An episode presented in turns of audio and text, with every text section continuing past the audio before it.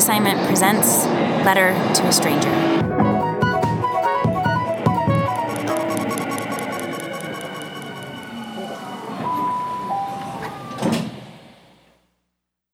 Letter to a Stranger. U.S. Route 17. By Carlynn Houghton. Read by Zara Norbach. I lost you in a rest area on US Route 17 in upstate New York. The building's major architectural element was a windowed cupola in the ceiling. Under it, a large hexagonal atrium was lined with an Auntie Anne's pretzels, a McDonald's, and a Sbarro. Families lined up to buy food and aided at tables topped with red laminate. The white tiles on the floor were streaked with gray. We called you the sesame seed because that was how big you were.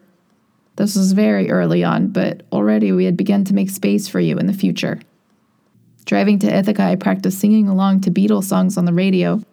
I imagined you singing with me, then I imagined you embarrassed by my tunelessness. I enjoyed your embarrassment. It felt like an established trope. You were a very convenient baby, scheduled to arrive in March when my 12 weeks of maternity leave would connect seamlessly with my 10 weeks of summer holiday.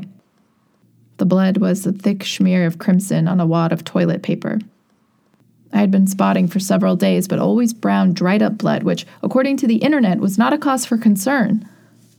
But this was fresh blood, blue with oxygen, roughly textured, like an illuminated letter. I knew what it meant. The stall doors and walls were painted black, little cubicles of polite inattention.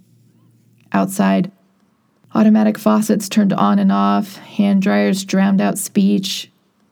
I felt protected by the setting, which seemed to place me firmly in the universe of an early Barbara Kingsolver short story.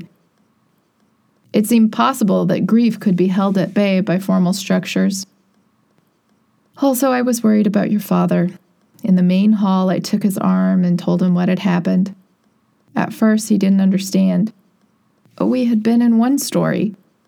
Now we were in a different one. The first story began on Atlantic Avenue. Waiting for the light to change, my eyes seemed to catch the particulates until I couldn't see. I crossed the street, blindly waving my arms at traffic.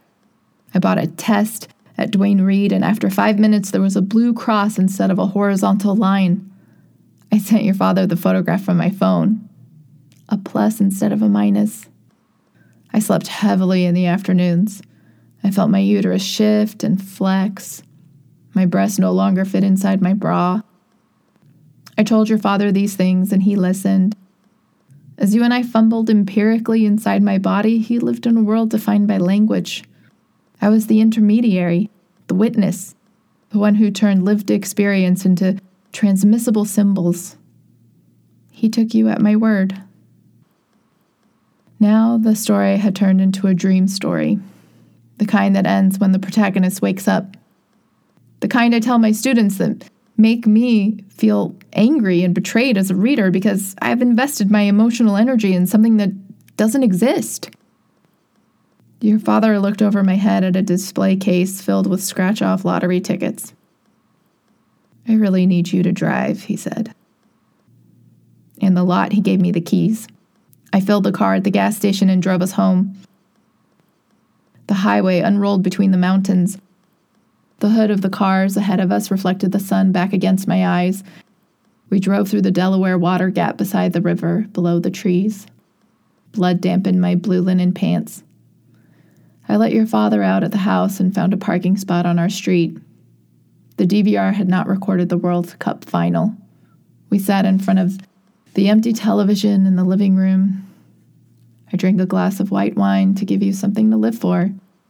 But you were already beyond temptation, beyond conflict, beyond change.